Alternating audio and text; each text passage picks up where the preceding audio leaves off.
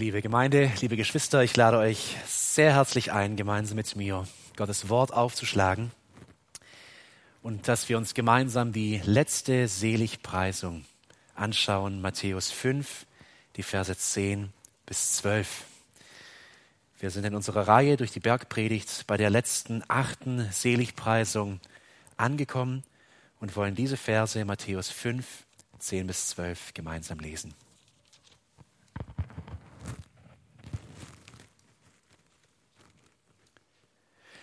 Glückselig, die um der Gerechtigkeit willen verfolgten, denn ihrer ist das Reich der Himmel. Glückselig seid ihr, wenn sie euch schmähen und verfolgen und alles Böse lügnerisch gegen euch reden, um meinetwillen. Freut euch und frohlockt, denn euer Lohn ist groß in den Himmeln.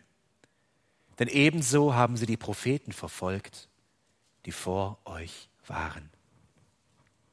Herr, heilige uns in der Wahrheit. Dein Wort ist Wahrheit. Amen. Von der Öffentlichkeit weitgehend unbeachtet geriet eine Baptistengemeinde in der Hauptstadt in einen ziemlich großen Konflikt mit den dort zuständigen Behörden. Ein Mitglied der Gemeinde erzählte mir, dass immer schärfere Verordnungen der Regierung das Gemeindeleben unglaublich erschwerten, nahezu unmöglich machte und viele Gemeindemitglieder verunsichert waren. Die Verordnungen schlossen Kinder und Jugendliche komplett aus dem Gemeindeleben aus. Die Kinder- und die Jugendarbeit musste ganz heruntergefahren werden. Kinder unter 18 Jahren durften nicht mehr die Gottesdienste besuchen. Die Gemeinde durfte sich ausschließlich im eigenen Gebäude treffen unter Einhaltung von Auflagen. Und immer häufiger kam es vor, dass Polizisten in Zivil in die Gottesdienste kamen, Kontrollen durchführten und manchmal sogar Gottesdienste und Versammlungen aufgelöst wurden. Ein Mitglied der Gemeinde musste eine recht hohe Strafe zahlen, weil sich einige Jugendliche zu einem Bibelabend auf seinem Grundstück getroffen hatten glaube, ich habe gerade vergessen zu erwähnen, dass es sich hierbei nicht um Berlin handelt, unsere Hauptstadt, sondern um Bischkek, die Hauptstadt in Kirgistan. Und es geht gerade auch nicht um das Jahr 2021, sondern es geht um die 70er, 80er Jahre dort, in der ehemaligen Sowjetunion. Dieses Mitglied der Gemeinde, das mir das erzählte, das ist mein eigener Vater. Und der Grundstücksbesitzer, der die Strafe zahlen musste, immerhin ein halber Monatslohn, das war mein Opa Abraham Janssen. Als Kind, da fand ich diese Verfolgungsgeschichten, so habe ich sie immer genannt, unglaublich spannend. Papa, erzähl noch ein paar. Was war dann da und wie war das dann so? Und ich meine, ganz ehrlich, als Junge, dein Vater und Opa im Widerstand gegen das Sowjetregime. Ja, also das war ganz, ganz aufregend und manch einen Sonntagnachmittag, den er verbrachten wir mit diesen Geschichten. Und plötzlich, im Mai 2021, da ist es alles gar nicht mehr so ewig weit weg. Wenn wir von Christen hören, in der Regel, die verfolgt werden, aufgrund ihres Glaubens, dann berührt uns das leider, wahrscheinlich geht es euch auch so, oft wenig. Es tut uns leid für sie, es ist schade, aber uns hier in unserem Staat, wir haben so ein gutes, tief in der Bibel verwurzeltes Grundgesetz. Uns geht so gut. Wir haben so viele Möglichkeiten. Aber seit März 2020, da sind wir vorsichtiger geworden. Nicht, weil wir in einer aktiven Christenverfolgung in Deutschland wären. Artikel 4 Absatz 2 unseres Grundgesetzes gilt. Wir sind ein Zeugnis davon. Die ungestörte Religionsausübung wird gewährleistet. Wir dürfen hier sitzen und dann beten, wenn auch unter Auflagen. Aber wir sind vorsichtiger geworden. Und ich glaube, überall in der westlichen Welt, da hat sich so ein dumpfes Gefühl ausgebreitet. Weil wir alle Zeugen davon wurden, wie über Nacht im Namen des Infektionsschutzes die freie Religionsausübung so weit eingeschränkt wurde, dass die Regierung von heute auf morgen mitentscheiden möchte, ob wir singen oder ob wir nicht singen. Wann wir uns treffen und wo wir uns treffen wie viele Menschen zur Anbetung kommen dürfen und welche Veranstaltungen heruntergefahren werden sollen. Und plötzlich sind sie gar nicht mehr so weit weg. Die Worte Jesu aus Matthäus 5, Vers 10. Glückselig, die um der Gerechtigkeit willen verfolgten, denn ihrer ist das Reich der Himmel. Plötzlich stocken wir beim Bibellesen bei solchen Worten und bei Römer 13 und bei vielen anderen Stellen, wo es um das Verhältnis vom Gläubigen und der Gemeinde zur Regierung geht, wo wir früher einfach drüber gelesen haben.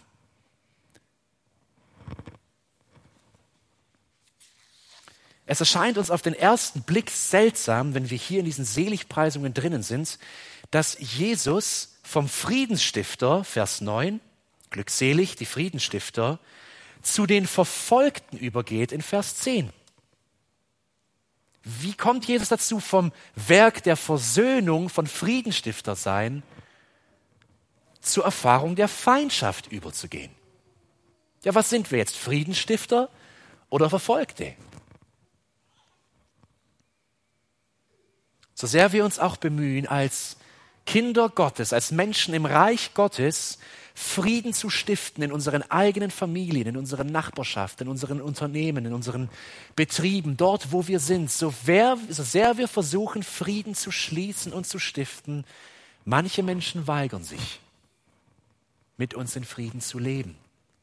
Und das nicht, weil wir etwas Besonderes wären, unsere Persönlichkeit oder unser Charakter, sondern wegen einem anderen, der jetzt unser Leben bestimmt. Wegen Jesus Christus. Wir werden uns heute diese letzte achte Seligpreisung anschauen und uns die Frage stellen, die sich hier gestellt werden muss. Ist Jesus mir mehr wert als mein Beruf, als mein Besitz, als meine Familie,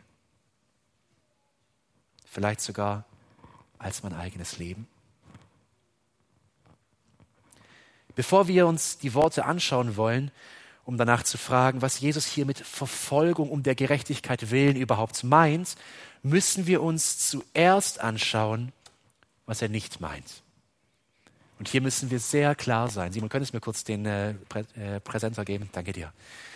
Glücklich sind die Verfolgten. Wir werden uns in dieses, diese seltsame Aussage heute anschauen und zuerst einmal uns die Frage stellen, was Verfolgung nicht bedeutet. Und das ist sehr, sehr wichtig, weil ich glaube, es wurde häufiger verwechselt, was es bedeutet, wie dass Menschen tatsächlich das begriffen und gelebt haben, was Jesus hier meint.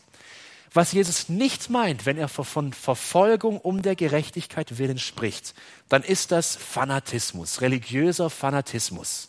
Ein blinder Eifer für eine Sache, die vielleicht sogar aus der Bibel kommt, aber die herausgenommen wird, losgelöst wird von dem Ganzen des Glaubens und dem Ganzen der Schrift und mit blindem Eifer jetzt zugespitzt diese Sache verteidigt, umkämpft, wie im Wahn eben diese Sache verteidigt wird von einem Menschen, der sagt, er sei Christ.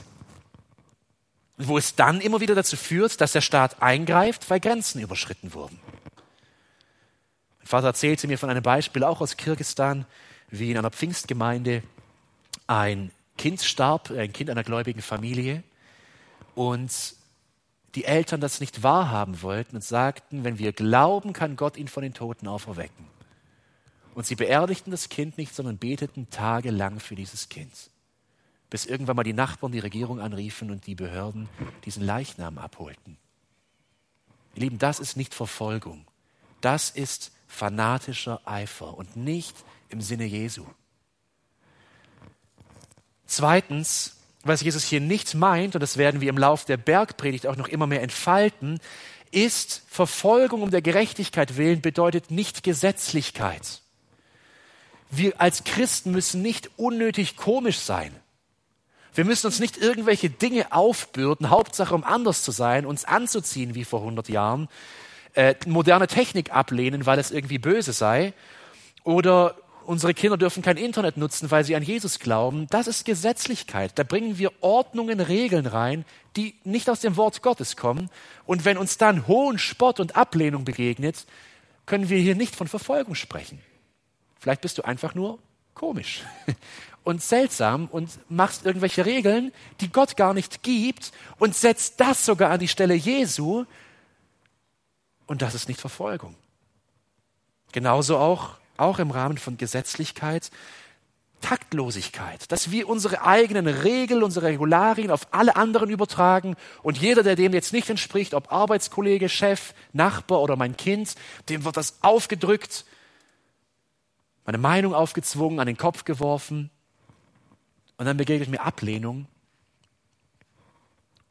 und ich beginne von Verfolgung zu sprechen. Nein, vielleicht ist es einfach unweise oder taktlos oder komisch. Auch davon spricht Jesus nicht. Und drittens, und dieser Punkt, den hätten wir früher vielleicht kurz übergangen und jetzt sind wir aber mittendrin einer Politisierung. Dass auf einmal ein politischer Kampf an die Stelle Jesu tritt.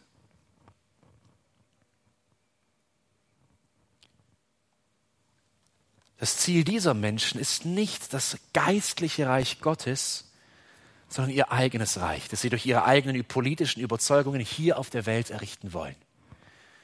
Es ist hochinteressant, vor 90 Jahren, als die Nazis die Macht ergriffen in Deutschland, bildete sich der, äh, in einem kleinen Teil der Kirche, der bekennenden Kirche, Widerstand. Die meisten Leute der evangelischen Kirche rutschten völlig in die Reichskirche mit rein, unterstützten das Regime und nur wenige Pfarrer hatten den Mut, dagegen anzutreten. Und sehr schnell fällt uns ja hier auch ein Name wie Dietrich Bonhoeffer ein. Ich habe selber eine Biografie von ihm gelesen mit dem Untertitel Märtyrer, er tauchte darin auf. Aber war Bonhoeffer in diesem Sinne Märtyrer? Wir schätzen ihn zu Recht hoch für seine Treue, seine Standhaftigkeit bis in den Tod für Jesus Christus. Und wir singen sein Lied, glaube ich, jedes Mal an Silvester mit bewegtem Herzen von guten Mächten wunderbar geborgen. Aber Bonhoeffer wurde nicht hingerichtet, weil er Jesus Christus gepredigt hatte. Bonhoeffer wurde hingerichtet, weil er beteiligt war an einem Attentat auf Hitler. Das ist ein riesiger Unterschied. Will jetzt hier nicht in die Debatte rein, ob das Recht oder Unrecht war, aber wir merken, wie nah die Grenze oft ins Politische ist, wie schnell man dahin abrutscht. Genauso der Kampf um den Kommunismus. Wie viele Christen in der Sowjetunion haben eigentlich gegen die Kommunisten und nicht gegen Jesus gekämpft? Das geht so schnell gegen politische Ideologien. Und wie viele Christen heute kämpfen gegen die Corona-Politik im Namen Jesu, zumindest selbst ernannt. Aber wenn es ein politischer Kampf ist, haben wir kein Recht, uns auf die Seligpreisung Jesu zu berufen. Gegen Maske. Unsere Grundrechte werden gestohlen. Die Wirtschaft wird an die Wand gefahren. Du darfst Meinungen haben, die du willst, aber berufe dich in diesem Kampf nicht auf Jesus Christus. Das ist Politik. Und wir müssen als Nachfolger, vor allem in diesen brenzlichen Tagen heute, aufpassen, dass wir nicht geistliche Verfolgung um Jesu willen, was der Text hier sagt, mit staatlicher Tyrannei verwechseln oder vermischen und da einen riesigen Potpourri draus machen und irgendwann mal gar nicht mehr wissen, wovon wir hier sprechen. Ihr Lieben, ich will es noch einmal klar und deutlich sagen, auch was die Richtung unserer Gemeinde ist, was wir auch als Pastoren, wo wir die Gemeinde leiten wollen. Römer 13, 1 und 2 gilt für uns. Punkt. Das ist das Wort Gottes und es ist klar. Lass es uns noch einmal lesen. Dieses, einer dieser Texte, die wir früher schnell überlesen haben. Und heute bleiben wir stehen und denken drüber nach, weil wir betroffen sind. Römer 13, 1 und 2. Jede Seele sei den obrigkeitlichen Gewalten untertan, denn es gibt keine Obrigkeit außer von Gott. Diejenigen aber, die bestehen, sind von Gott eingesetzt. Wer sich daher der Obrigkeit widersetzt, widersteht der Anordnung Gottes.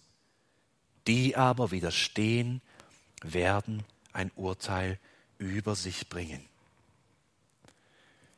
Als Nachfolger Jesu unterordnen wir uns unter gute Regierungen und danken ihnen und unter böse Regierungen und beten für sie.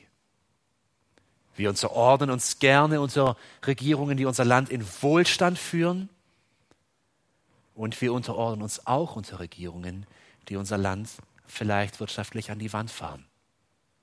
Wir unterordnen uns unter Regierungen, die uns Rechte und Grundrechte gewähren.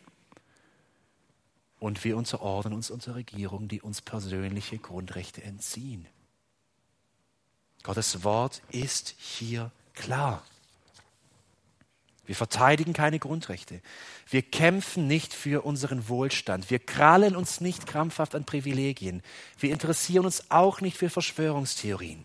Aber, und das ist das große Aber des Wortes Gottes, wir bleiben und folgen standhaft und mutig Jesus Christus und weichen keinen Zentimeter zurück, wenn es um sein Wort und seinen Willen geht. Koste es, was es wolle.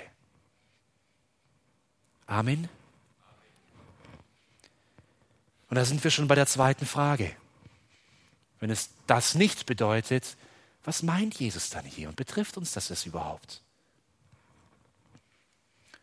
Jesus sagt selber, wir haben das Glück hier, die einzige Seligpreisung zu haben, wo Jesus das Ganze noch weiter erklärt in den Versen 11 und 12.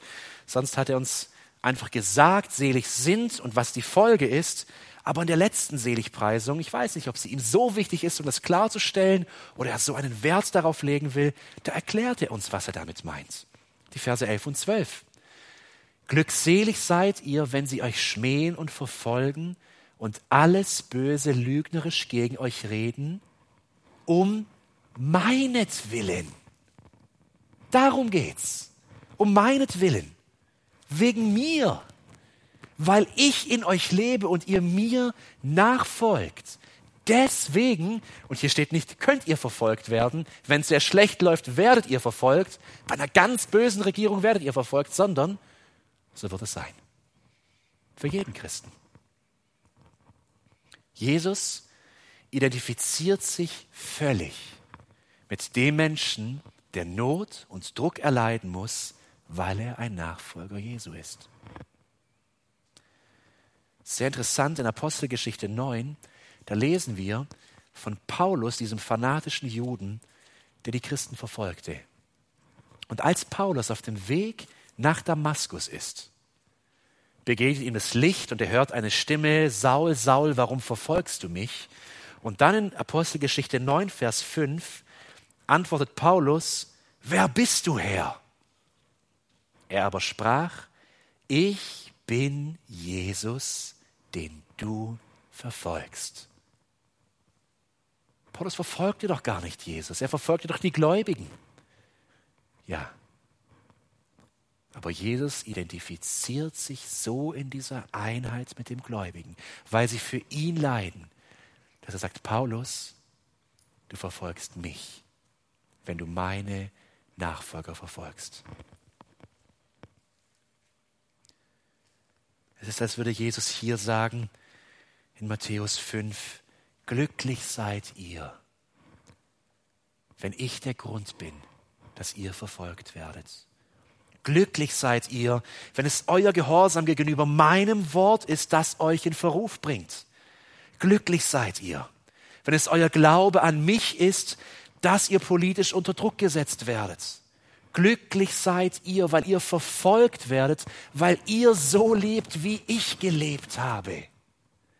Darum geht es. Und Paulus, der hat das verstanden.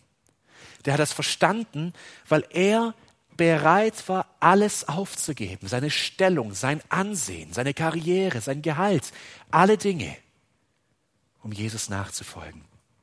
In Philippa 1, da schreibt Paulus, gerade im Rahmen davon, dass er von seinen Fesseln berichtet, davon, dass er erzählt, wie schwierig die Umstände gerade sind.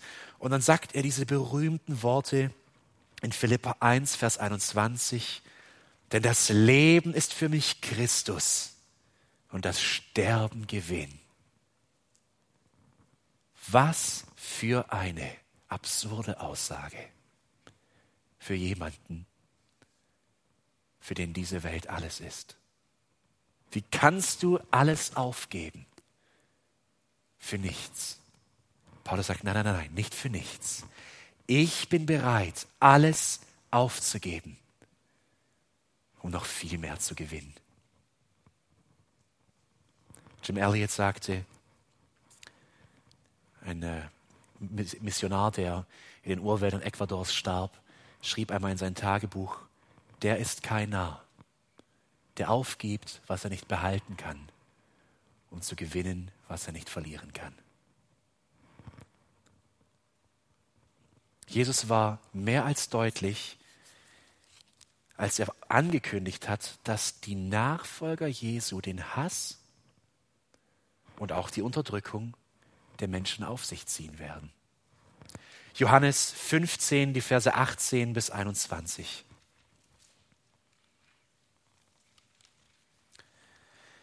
Wenn die Welt euch hasst, so wisst, dass sie mich vor euch gehasst hat. Wenn ihr von der Welt wäret, würde die Welt das ihre lieb haben. Weil ihr aber nicht von der Welt seid, sondern ich euch aus der Welt auserwählt habe, Darum hasst euch die Welt. Erinnert euch an das Wort, das ich gesagt habe, ein Knecht ist nicht größer als sein Herr. Wenn sie mich verfolgt haben, werden sie auch euch verfolgen. Wenn sie mein Wort gehalten haben, werden sie dies, werden sie auch euch das eure halten. Aber dies alles werden sie euch tun um meines Namens willen, weil sie den nicht kennen, der mich gesandt hat. Wie genau wird das aussehen? Was sagt Jesus hier? Wie wird diese Art der Verfolgung, dieses Unterdrucksetzens aussehen? In Vers 11 beschreibt uns Jesus das in drei Schritten. Glückselig seid ihr, wenn sie euch schmähen und verfolgen und alles Böse lügnerisch gegen euch reden. Schmähen bedeutet beschimpfen, lächerlich machen, als völlig bescheuert darstellen. Schaut sie euch an. Diese Trottel. Ja, das ist, das ist Schmähen. Und wir erleben das noch nicht so offen hier. Wir leben, wie gesagt, in einem Land, wo keine aktive Christenverfolgung herrscht. Und das ist unser Privileg. Aber in wie vielen Ländern der Welt müssen Christen genau das aushalten? Ich habe kurz nach meiner Bekehrung die Biografie von Samuel Lamb gelesen, einem chinesischen Untergrundpastor, der in, der in den 60er, 70er, 80er Jahren, also in der schrecklichen Zeit in China, wo Millionen von Chinesen umkamen unter dem Mao-Regime, dem Kommunismus, wo er Untergrundgemeinden führte. Und Samuel Lamb äh, beschreibt, wie in engen Räumen Hunderte, Hunderte von Menschen zusammenkamen unter dem Risiko ihres eigenen Lebens und ruhig, alles war still. Die Predigt lauschten und leise, leise sangen und beteten, dass es ja niemand hört. Und irgendwann wurde er gefangen genommen, verhaftet und in ein Arbeitslager, ein kommunistisches, gebracht, wo er bis zur Erschöpfung arbeiten musste, von den Morgenstunden bis in die Nacht. Und nach diesem Arbeitstag wurde er in die Weltanschauungsstunde gesetzt, völlig am Ende, jeden Tag, Abend für Abend. Und eine Stunde wurden sie angebrüllt und lächerlich gemacht. Und eine Unterschrift hätte gereicht. Ich widerrufe oder ich schwöre ab.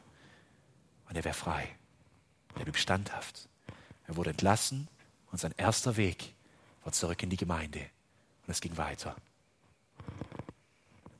Das ist Schmähen und Verfolgen. Der zweite Punkt, körperliche und seelische Gewalt. Und drittens, lügnerisch gegen euch reden euch verleumden, falsche Dinge nachsagen. Und all das, sagt Jesus, grundlos. Nicht, weil da etwas Wahres wäre, das wäre eine Katastrophe, wenn die Sachen stimmen würden, sondern grundlos,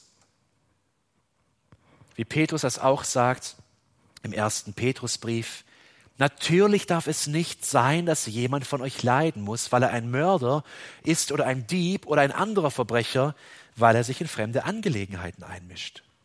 Natürlich muss das Leben stimmen. Wir müssen als Nachfolger in der Nachfolge leben und aufrichtig sein. Aber diese Dinge, auch wenn sie falsch sind, auch wenn sie verleumden, gerne auf uns nehmen.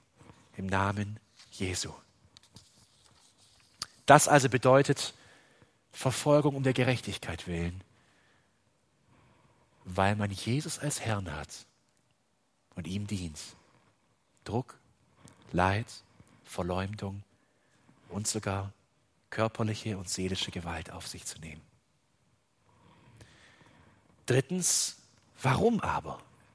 Warum werden Christen verfolgt? Warum sagt Jesus das ja nahezu als Bedingung? Er sagt, wenn ihr in dieser Gerechtigkeit lebt, in meiner, wenn ihr mir folgt, werdet ihr zwangshaft verfolgt. Aber warum?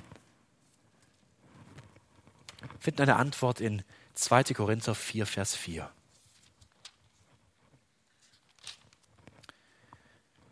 Ich lese ab Vers 3, 2. Korinther 4, Vers 3.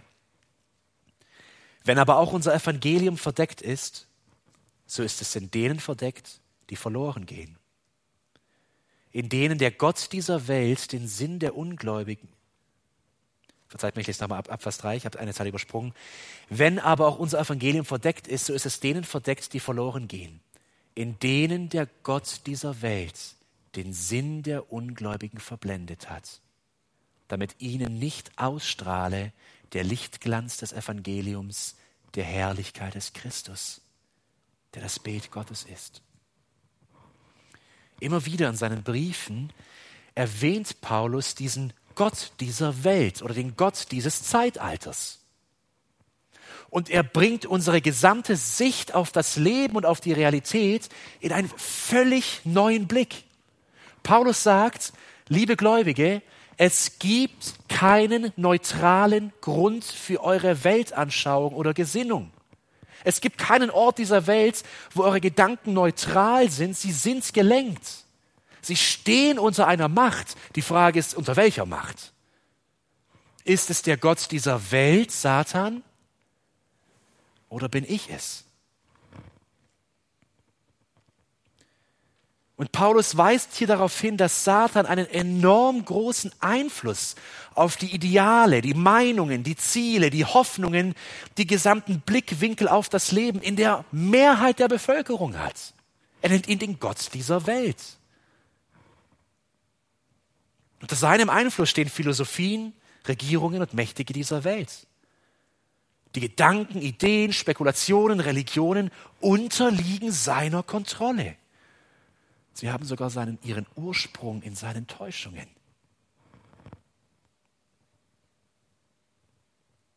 Und jetzt kommen die Nachfolger Jesu und sagen, hier stand ich früher im Reich der Sünde, wo meine Taten und Gedanken völlig davon gelenkt waren. Doch jetzt habe ich einen neuen Herrn und das ist Jesus Christus. Und er hat mich frei gemacht von Sünde, aber auch frei gemacht in meinem Verstand, um die Welt aus seiner Sicht und von seinem Wort zu sehen und zu deuten. Und ich mache da nicht mehr mit. Ich kann dem nicht mehr folgen. Ich habe einen neuen Herrn.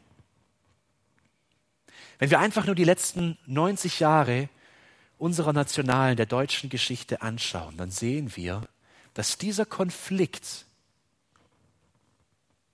bereits zweimal groß da war. Das erste Mal in unserer eigenen Geschichte unter den Nazis. Was war ihr Ziel? Von den vielen, die sie hatten, was war ihr das alles antreibende Ziel? Der Siegeszug der arischen Rasse über die niederen Völker. Und das schluckten sogar die Kirchen, ein Großteil davon. Kam das von Gott? Nein, überhaupt nicht. Und wenige Menschen nur hatten den Mut, aufzustehen und zu sagen, wir predigen nicht den Siegeszug der arischen Rasse, darin liegt keine Lösung und keine Erlösung, sondern wir predigen Christus als den, der von allen Klassen und von allen, von allen Schichten und sonst irgendetwas erlösen kann und der wirkliche Befreiung bringen kann. Und es waren wenige. Es waren wenige, die das sagten und sagten, alle, ob Jude, Pole, Russe oder Deutscher, sind im Ebenbild Gottes geschaffen und ob mit Behinderung oder ohne Behinderung, sie sind im Ebenbild Gottes geschaffen. Und was ihr tut, ist falsch. Das waren wenige. Einer davon war Pfarrer Paul Schneider, der Prediger von mit dem KZ, so ging er in die Geschichtsbücher ein, der am 18.07.1939 im KZ Buchenwald durch eine Überdosis des Medikaments Trophopantin ermordet wurde, weil er nicht still war sondern weil er aufstand und das predigte.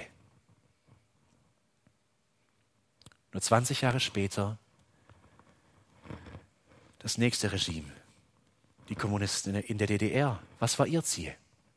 Der Sieg der Bauern und Arbeiter über die Kapitalisten. Das ist unser Ziel. Das, das ganze Volk in diese Richtung und Jugendorganisation und was es nicht alles gab. Und wieder sind es die Christen, die gegen den Strom schwimmen und sagen, Erlösung durch einen Arbeiter- und Bauernstaat? Es gibt eine ganz andere Erlösung und die liegt in Jesus Christus. Eine Erlösung von allen Klassen und Schichten. Und es ist falsch, was ihr tut. Einer davon, der das tat, war Pfarrer Dr. Theo Lehmann. Er lebt heute noch, ist mittlerweile in sehr hohem Alter. Er war Pfarrer in der Karl-Marx-Stadt, heute Chemnitz. Und in seine, in seine Gottesdienste, die er einmal monatlich für Jugendliche veranstaltete, kamen tausende Jugendliche. Und in einem Interview vor einigen Jahren, da sagt er über genau diesen Konflikt zwischen dem Reich des, der, der, der Welt, dem Reich Satans und dem Reich Gottes, dem wahren Grund für die Verfolgung. Für mich war der Zusammenstoß unausweichlich. Es sind ja zwei totalitäre Ansprüche.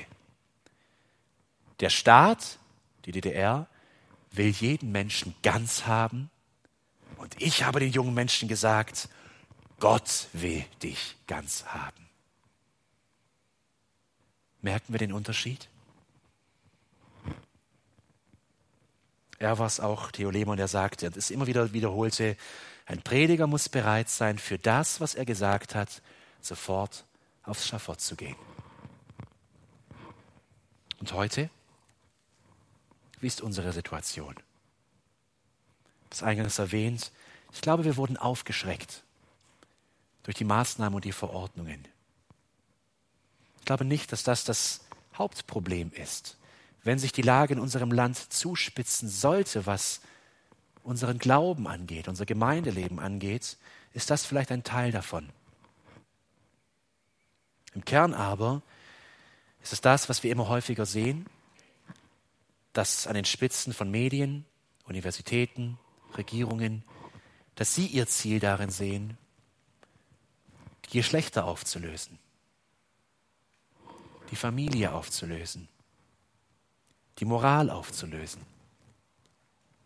Und da stehen wir als Christen und wir predigen Jesus Christus als absolute Wahrheit über alle Realitäten des Lebens. Familie, Erziehung, Sexualität, Männlichkeit, Weiblichkeit, den Wert des Lebens von der Empfängnis bis zum letzten Atemzug, Himmel und Hölle, Schuld und Vergebung. Und wir schwimmen gegen den Strom. Und wir müssen gegen den Strom, schwimmen, weil Jesus es uns doch selbst gesagt hat. Vor unseren Augen sehen wir das exemplarisch an Männern wie Pfarrer Olaf Latze, der in der St. Martini-Gemeinde in Bremen vor einigen Monaten wegen angeblicher Volksverhetzung aufgrund seiner Kommentare über Homosexualität und den Christopher Street Day gerade im Prozess ist, der für einige Monate von der eigenen Kirche des Amtes enthoben wurde, vorläufig. Ich glaube, seit letzter Woche seine erste Predigt wieder gehalten hat, aber der Prozess ist nicht abgeschlossen. Das Fazit? Die Worte Jesu und der völlige Anspruch Jesu auf das gesamte Leben seiner Nachfolger ist jedem totalitären Staat oder jeder Ideologie ein Stein des Anstoßes. Es geht nicht anders. Da hat Theo Lehmann recht. Wie gehen wir damit um? Wir wissen ja nicht, wie es weitergeht. Wir haben keine Propheten unter uns, die sagen, das wird geschehen. Wie gehen wir, ich habe es mit Absicht in Klammer gesetzt, auf sich anbahnende Verfolgung? Wie reagieren wir darauf? Wir kennen die Zukunft nicht. Und wir wollen auch nicht rumdeuteln und jetzt hier über uns äh, hinaussteigen und, und irgendwelche Prognosen treffen. Wir wissen es nicht. Aber wir wurden aufgeschreckt. Ich glaube, es geht nicht nur mir so. Was machen wir, wenn der Druck größer werden sollte? Wenn irgendwann mal nicht nur Olaf Latze, sondern ein anderer Mann in diese Räder der Behörden und der Justiz gerät. Wie gehen wir damit um? Der erste Punkt, und ich will einige Punkte aus dem Petrusbrief hier herausheben, weil Petrus genau aus diesem Grund seinen Brief geschrieben hat. Das war die Situation der Christen damals. Und wir können hier aus dem Petrusbrief lernen, wie gehen wir mit dem Druck um, der wahrscheinlich mehr und mehr kommen wird. Erstens, freue dich über die Bewährungsprobe deines Glaubens. Das sagt Petrus zu Beginn seines Briefes. Ach, ihr armen Zuhörer, jetzt habt ihr Verfolgung. Es tut mir so leid für euch. Wie schön waren doch die alten Zeiten. Nein, was sagt Petrus? 1. Petrus 1, 6 und 7. Wie beginnt er seinen Brief an Menschen, die unter enormem Druck standen? Er beginnt seinen Brief, indem er ihn schreibt. 1. Petrus 1, 6 und 7. Ihr frohlockt, die ihr jetzt eine kurze Zeit, wenn es nötig ist, betrübt seid durch mancherlei Versuchungen. Was, Petrus? Wir sollen uns freuen über Druck und Versuchungen? Petrus sagt, ja. Warum? Damit die Bewährung eures Glaubens viel kostbarer als die des Goldes, das vergeht, aber durch Feuer erprobt wird, befunden werde zu Lob und Herrlichkeit und Ehre der Offenbarung Jesu Christi. Freut euch, sagt Petrus. Ihr Lieben, das ist so schön. Ihr habt doch dafür gearbeitet, ihr habt doch gelesen, ihr habt doch studiert sein Wort, ihr liebt ihn doch. Und jetzt beginnt all das, was für euch sicher war, vielleicht zu bröckeln. Aber ihr dürft euch bewähren. Ihr dürft zeigen, mein Glaube ist echt. Meine Liebe für Jesus ist echt. Und obwohl ich noch ein Sünder bin, hänge ich an ihm und meine Nachfolge ist echt. Und ich widerstehe dem Ganzen. Petrus sagt, freut euch.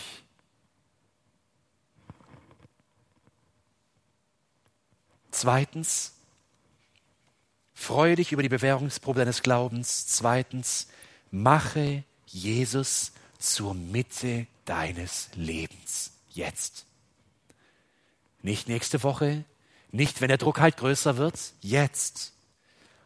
1. Petrus 3, die Verse 14 und 15. Aber wenn ihr auch leidet, leiden solltet, um der Gerechtigkeit willen, glückselig seid ihr. Fürchtet aber nicht ihre Furcht, noch seid bestürzt, sondern heiligt Christus den Herrn in euren Herzen. Heiligt Christus euren Herrn in euren Herzen, sondert alles andere ab. Lasst Jesus die Mitte eures Denkens, Wollens, Handelns und Fühlens sein. Das, ihr Lieben, ihr lieben Zuhörer damals, sagt Petrus, an die der Brief geht, das soll euch jetzt motivieren durch den Druck und durch die Verfolgung. Und das soll es auch uns. Heute Morgen besonders ein Wort an die jungen Männer.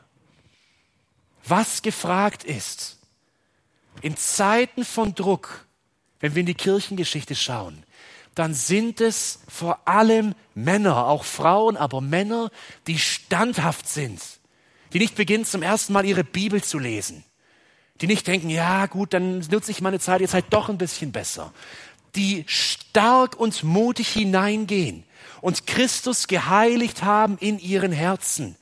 Und was das konkret bedeutet, ist, diesen ganzen Müll aus seinem Leben zu verbannen. Anstatt die Spieler über irgendein Fußballfeld zu jagen oder über irgendwelche Kampffelder, in seinem Computer selber in den Kampf zu treten. Seine Zeit abzusondern, sie zu nutzen. Es gibt so viel zu tun für Jesus. Und in den Kampf zu gehen und standhaft zu sein und ein Vorbild zu sein.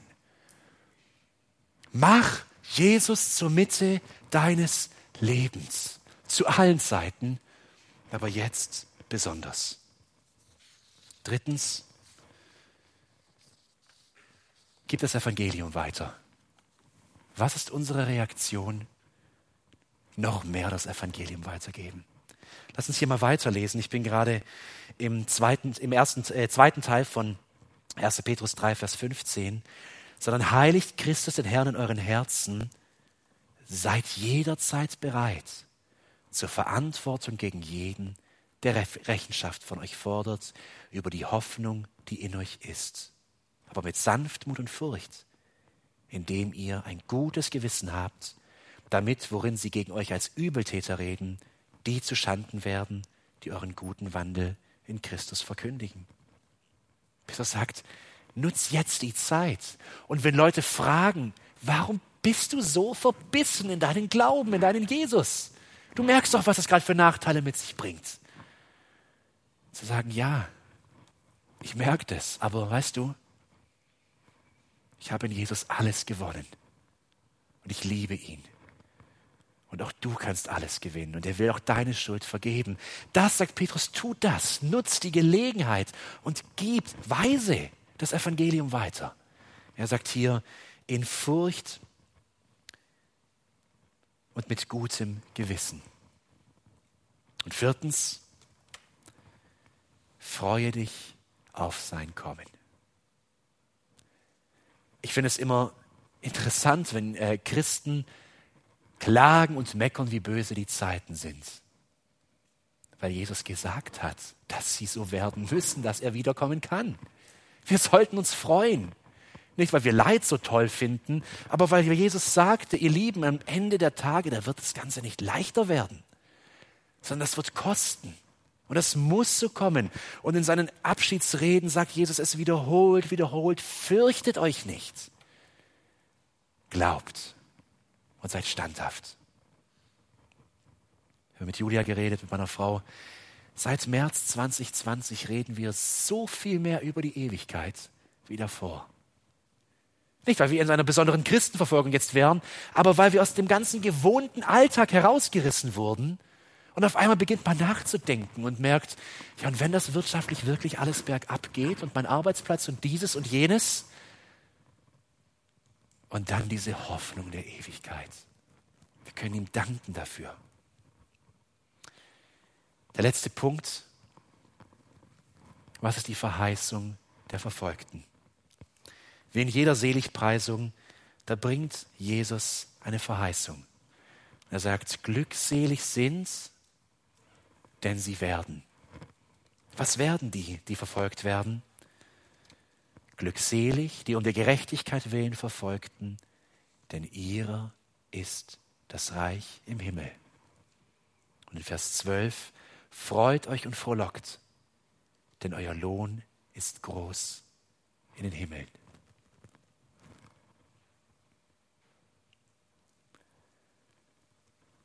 In der ersten und in der achten Seligpreisung gibt Jesus dieselbe Verheißung. Wir kennen diese Verheißung schon aus Vers 3. Glückselig die Armen im Geist, denn ihrer ist das Reich der Himmel. Er beginnt die Seligpreisung mit der Verheißung auf die Ewigkeit, auf sein Reich und er beendet die Seligpreisung mit dem Verweis auf die Ewigkeit. Und was Jesus hier sagt, ist zusammengefasst, der Arme im Geist, der Trauernde, der Sanftmütige, der nach Gerechtigkeit Hungernde und Dürstige, der Barmherzige, der reinen Herzens ist, der Friedensstifter und jetzt der Verfolgte. Er wird Gott sehen. Und sein Lohn wird groß sein im Himmel.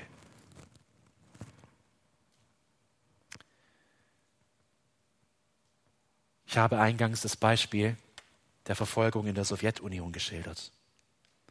Und hier haben Gläubige wirklich aufgrund ihres Glaubens an Jesus Christus gelitten. Wie geht es bei uns weiter? Ich weiß es nicht. Niemand weiß es, der hier sitzt. Gott weiß es. Und Gott schaut dem Ganzen nicht von oben zu und überlegt, oh, jetzt hat die Regierung das gemacht. Die Verordnung auch noch. Was mache ich jetzt noch mit meiner Gemeinde? Das kommt von ihm. Er wirkt es. Die Weltgeschichte steht in seiner Hand. Der erschrickt nicht wegen ein paar Verordnungen und ein paar Regierenden. Psalm 2. Er ist König, es zittern die Völker. Wir können hier völlig vertrauen. Und menschlich gesehen haben wir zwei Wege, wie es die nächsten Jahre weitergeht. Der erste Weg ist, Gott hat Gnade. Und er sendet seinen Segen und seinen Frieden für unser Land, für unseren Kontinent, für diesen gesamten Globus. Und diese Krise wird überwunden. Und wir werden weiterleben können, wie gewohnt. Das ist möglich. Und wenn es so kommt, dann freuen wir uns frohen Mutes. Wir genießen das Leben, ebenso unsere Arbeit, unsere Familien. Es ist gut. Aber es kann auch anders kommen. Die zweite Möglichkeit, Gott schickt stärker werdende Leiden.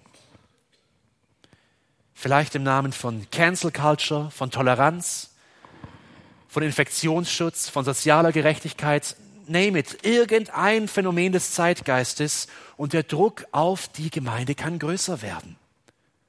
Und dann ist die Frage, was machen wir? Was tun wir? Wir tun das, was Jesus uns gesagt hat. Glückselig, die um der Gerechtigkeit willen verfolgten. Denn ihres ist, ihrer ist das Reich der Himmel. Ihr Lieben, ich hoffe, dass wir ausgerichtet wurden durch diesen Text, ermutigt wurden, standhaft zu sein, frohen Mutes in dieses Leben zu gehen, auch in Verfolgung und auch in Druck. Und dass wir heute beginnen, Christus zu suchen und zu lieben und an seiner Hand durch das Leben zu gehen. Ich bitte euch aufzustehen und ich will aus Epheser 6 einige Verse zum Abschluss lesen und euch dadurch, uns dadurch ermutigen und ausrichten. Zuletzt werdet stark in dem Herrn und in der gewaltigen ihm innewohnenden Kraft. Ziehet die volle Waffenrüstung Gottes an, damit ihr gegen die listigen Anläufe des Teufels zu bestehen vermögt. Denn wir haben nicht mit Wesen von Fleisch und Blut zu kämpfen, sondern mit den überirdischen Mächten, mit den teuflischen Gewalten, mit den Beherrschern dieser Welt der Finsternis, mit den bösen Geisterwesen in der Himmelswelt. Zum Abschluss Vers 24. Die Gnade sei mit allen, die unseren Herrn Jesus Christus lieben mit unverbrüchlicher Treue. Lass uns beten. Herr Jesus, wir sind dir so dankbar, dass wir dich kennen und dass deine Herrschaft alle Realitäten unseres Lebens durchdringt und dein Wort uns einen so wahren, richtigen Blick auf das Leben gibt, wie es wirklich ist. Wir danken dir, dass du uns versprochen hast, uns durchzutragen, dass deine Liebe unendlich ist und dass sie uns hält und dass deine Gnade uns bei dir hält und dass wir in Jesus Christus alles haben. Dir wollen wir folgen, dich wollen wir ehren, bis zu unserem letzten Atemzug, Herr. Dir die Ehre für alles. Amen.